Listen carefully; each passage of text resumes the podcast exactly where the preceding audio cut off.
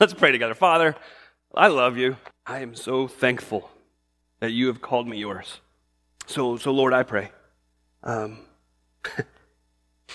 I pray that you would take whatever I'm about to say and, uh, and carry it to the hearts that need to hear it. I pray your spirit uh, would be active, not just in the, in the hearts of the people sitting in these seats. God, I pray your spirit would be active in my heart.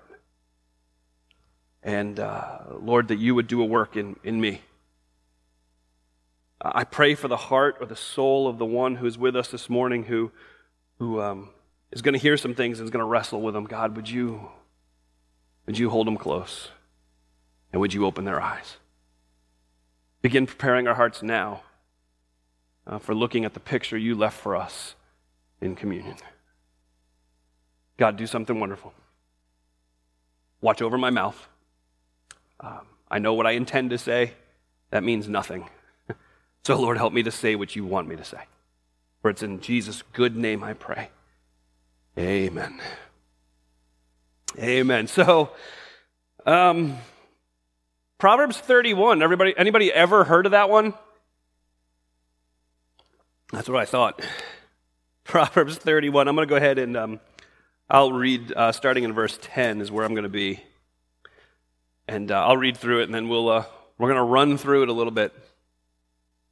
Um, let, me, let me ask that as I'm reading and you're reading along, that if you feel in your heart an anxiety that you need to get out of here because you've heard Proverbs 31 before, um, may I ask that you extend grace to me and to God and stay? Because I think, I think Proverbs 31 says something different than what most of us think it says. Well, follow along with me. Proverbs chapter 31, verse 10 says this Who can find a wife of noble character? She's far more precious than jewels. The heart of her husband trusts in her. He'll not lack anything good. She rewards him with good and not evil all the days of her life. She selects wool and flax. She works with willing hands. She's like the merchant ships, bringing her food from far away. She rises while it's still night, and she provides food for her household and portions for her female servants. She evaluates a field and she buys it. She plants a vineyard with her earnings. She draws on her strength. She reveals that her arms are strong. She sees that her profits are good and her lamp never goes out at night. She extends her hands to the spinning staff, and her hands hold the spindle. Her hands reach out to the poor. She extends her hands to the needy. She's not afraid for her household when it snows, for all in her household are doubly clothed. She makes her own bed coverings. Her clothing is fine linen and purple. Her husband, he's known in the city gates where he sits among the elders of the land. She makes and she sells linen garments. She delivers belts to the merchants. Strength and honor are her clothing, and she can laugh at the time to come. Her mouth speaks wisdom, and loving instruction is on her tongue. She watches over the activities of her household, and she is never idle. Her children rise up and call her blessed. Her husband also praises her. Many women have done noble deeds, but you surpass them all. Charm is deceptive, beauty is fleeting, but a woman who fears the Lord will be praised. Give her the reward of her labor. Let her works praise her at the city gates. Proverbs chapter 31. An article came out this week that told us that there was a new version of a Bible released. And one edition inside of that Bible has been causing major waves. The quote is this With the rise of female entrepreneurship in the 21st century, we felt that the Proverbs 31 woman needed an update. I mean, what is a spinning staff anyway? So the latest version includes the selling of essential oils. She puts her hands to the spinning staff and her hands hold the spindle. No, no, no. Now it says she purchases her young living orders in prudence and encourages her downline with joy. This is so affirming for me, essential oils distributor Pamela Huntington remarked. I've always felt like I'm the aroma of Christ, but now I know for sure. It's a joke. Relax. I heard grumbles and I was like, I did not set that up well, did I? No. It's a good opportunity for me to tell you this thing called Babylon Bee that shows up in your Facebook feed. Don't, don't, don't think it's real, please. Some of you have fallen for it. Um, particular the, the, the slide into the baptism that Steven Furtick did, that was a joke. So is this essential oils thing. However, there's a point that to be made there is when, when you read through Proverbs 31, there's two reactions. One is, what in the world does that even mean? And the second is, how in the world am I supposed to live up to that? So I want to I want to lay out before we move on a few things that this is not. This is not a sermon to browbeat women. This is not a sermon to call women to a way of life that they can not possibly achieve. This is not a sermon that is, is meant to create anxiety in your heart, much like Pinterest and Instagram do often. This is not me telling you you were called to be the Messiah for your family and it's up to you to be their Savior. Good news, positions already filled, breathe. This isn't about how women can find acceptance in the eyes of God and from those around them. If you have been called God's daughter, you already have his acceptance. As we look at the verses that I read, a couple things that you need to know. First of all, is this this is not written by King Solomon. This is not written by King Solomon. You look at the beginning of chapter 31, it says that these are the words of King Lemuel, a pronouncement that his mom taught him. So these aren't even the words of another man. This is mama's words. And that's important for us to understand because oftentimes as you read Proverbs 31, you read into it some of the chauvinism that might come from a male or, or some of the chauvinism that certainly came from King Solomon and his uh, difficulty in relationships with his thousand women. This is not, these are the writings of a mama. Here's another thing that is uh, not known Proverbs 31 is not written to women. It's not written to women, it's written to a man. You go, you go through the first nine verses of Proverbs 31, uh, and there's, there's a whole mess of, of um, commands or, or prescribing behavior. It's telling you how you should live. I mean, you look at some of the things, says, so give and let him and speak up, excuse me, and speak up and judge and defend. I mean, so, so the first nine verses of Proverbs 31 are filled with commands, filled with prescriptive behaviors. This is how you're supposed to act. And then in verse 10, the, the, the, language switches from prescriptive to descriptive. The language switches to artwork where it begins to present a picture that we're supposed to look at. As Mama writes, she's drawing the young man's attention to this woman's trustworthiness, her resourcefulness her strength, her love, her wisdom, her, her practical knowledge, her practical skills. She talks about this woman's character and how that character benefits her children, how it benefits her household, how it benefits her society, her culture, and, and multiple times how it benefits her husband. Mama turns her son's eyes towards excellence, and specifically the excellence of a virtuous wife. But you don't find, starting in verse 10, another command arrive in this passage until you get to verse 31. And even then, in verse 31, the command is not to a woman, to her husband. Give her the reward of her labor and let her works praise her at the city gates. So, so for 19 verses, the husband plays kind of this behind the scenes role of, of, of, observer as he looks at his wife's excellence, her virtues, her wisdom, her, her skills. And, and, and he doesn't just take this character for granted, he doesn't just passively receive all the good that she does for him. Instead, he studies her conduct in detail for the sole purpose of public and private praise. So, the message of Proverbs 31, if you want to be specific, folks, is to the men. So, men, have you been watching and taking note of the women around you and what value they add to your life? So, so it's interesting is this is this is like not controversial. I wouldn't say it's controversial. This is like ground shaking for some of us. I've never heard Proverbs chapter 31 is for men. However, the men of Judaism understand it. Hebrew men have taken up the, the, the, the, tradition of at the beginning of the Sabbath, they open up their scrolls, their Torah, their law, their Old Testament to Proverbs chapter 31, and they and their children sing Proverbs 31, starting in verse 10 through verse 31 to their wife, to their mom. They know that this is supposed to be to the men and they're supposed to act as a result. Do you? So, so men, how do the women in your life surpass all others? Have you told her? I don't mean in a card. Have you told her? Have you been specific about it? Have you told her in front of your children? See, because it talks about how the children rise up as well and call her blessed. So, so men, I'm going to challenge you. If your children are not rising up and calling your wife blessed, that's on you. Because you're supposed to lead that. Men, take responsibility. And repent of withheld love and silent gratitude. And speak words of life into the women of your life.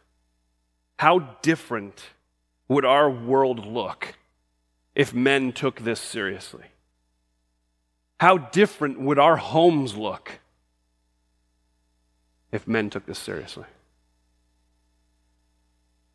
So, so what's happened is, over time, Proverbs 31 has, has gone from, from mama reminding men to do the work of encouragement in their homes, and, and it's twisted into a task list for women to accomplish in order to earn praise from those around her. And, and, and I'm here to tell you that Proverbs 31 is not a task list. Even in its, its basic nature, its basic construct, Proverbs 31 is a poem.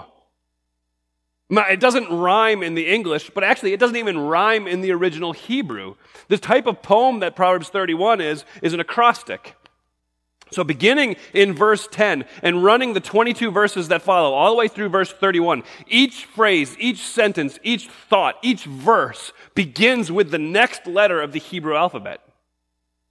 And it just continues to, to walk through. And, and like any good poem, what Proverbs 31 is trying to do is highlight the extraordinary in the ordinary. The poem is trying to look at life and the mundaneness of life and, and highlight it to be something glorious. That's, that's what a good poem does, right? I mean, that's what you all think of roses are red and violets are blue. We all know roses are red, but I never quite looked at it that way. Oh, I should go home. I think I used all the humor last week. That's all right. The, the, acrostic, the poem, is, is intended for this. So, so, so, but let me, let me be clear. As you look at Proverbs 31, it describes a pretty amazing woman, doesn't it?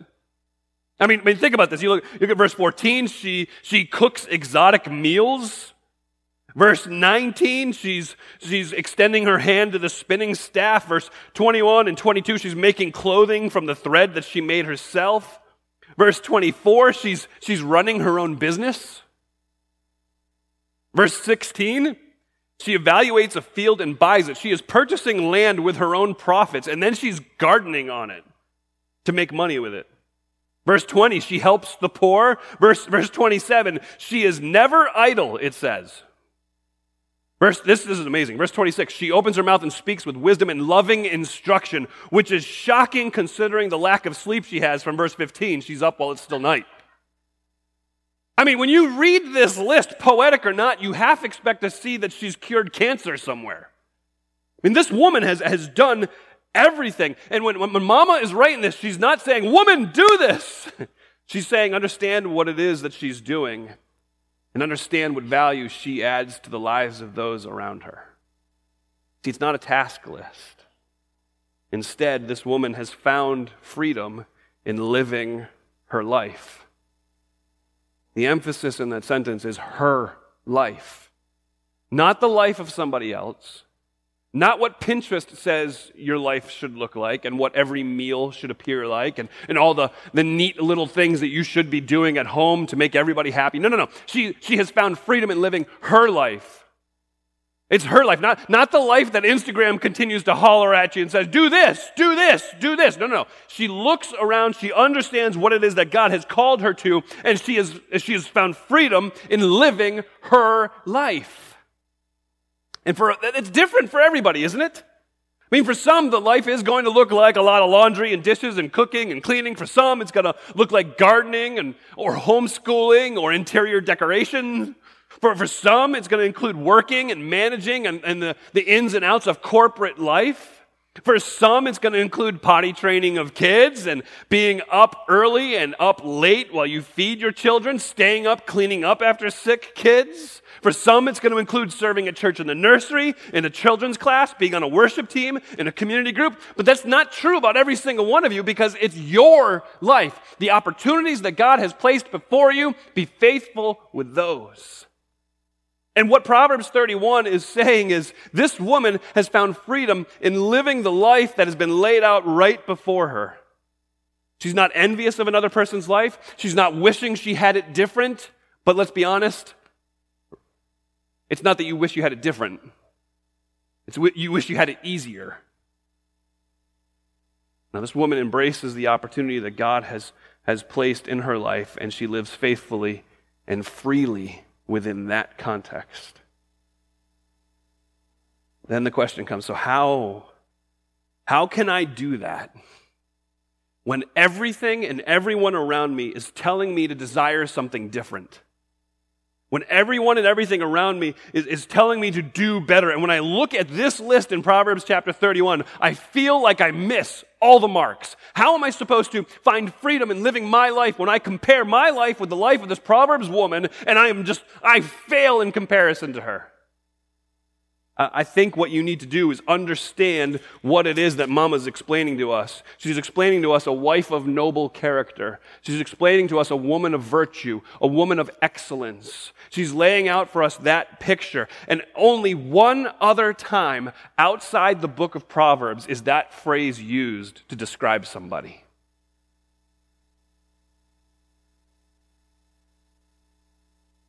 The person it describes wasn't a wife wasn't a mom. She had no money to speak of.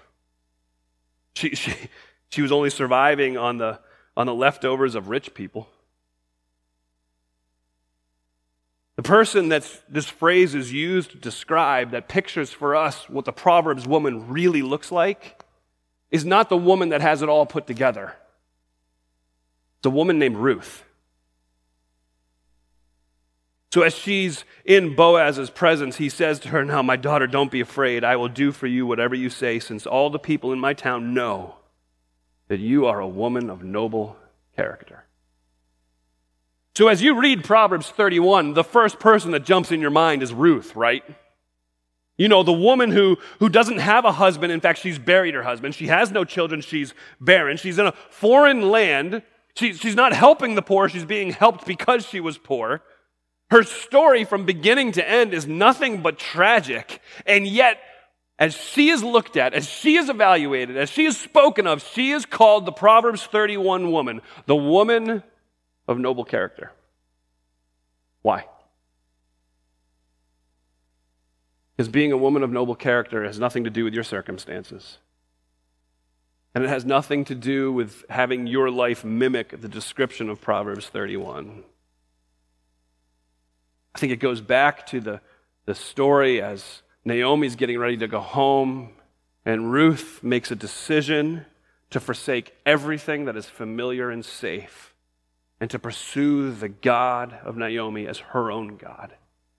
In that moment, she leaves everything behind. She leaves her land, her family, her history, her people, her familiar places, her safe places. And all the while, as she has made that decision, she is choosing to take God as her God and Naomi as her own mom.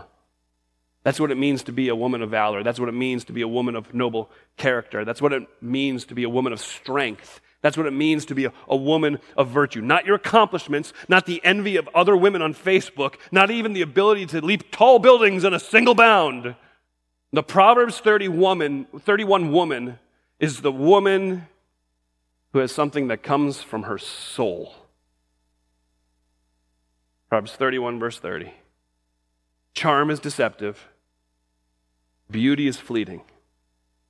But a woman who fears the Lord will be praised.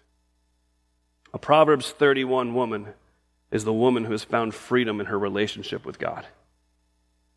Those things like beauty and charm, it's all in vain. The fear of the Lord is what marks a truly wise and successful person. That's been the beginning of Proverbs and the end of Proverbs. You look at how Solomon and the, the book of Proverbs puts this together. It says, You want to know how to walk in the way of wisdom? You begin by fearing the Lord. You want to be marked as a woman of virtue, a woman of character, a woman of excellence? Then you begin by fearing the Lord. So, so what mom is calling you to do is to focus on your relationship with God and let everything else just kind of fall into place. You focus on the fear of the Lord. What is the fear of the Lord? I'm going to use the exact same thing I did, what, 12 weeks ago when we began this series in Proverbs. The picture of the fear of the Lord depends on the position of your relationship with God because it's marked by both terror and joyful awe. The terror aspect is you know who God is. You understand His omnipotence. You understand His omniscience. You understand His justice and His holiness. And it terrifies you because you know, like Jonathan Edwards said hundreds of years ago, it is a terrifying thing to fall into the hands of an angry God.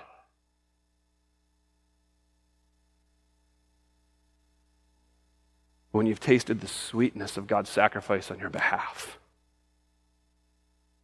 when you have experienced the very adoption of God, of your soul as a son or a daughter. And coming into his presence is nothing but joyful awe. Because that's my daddy.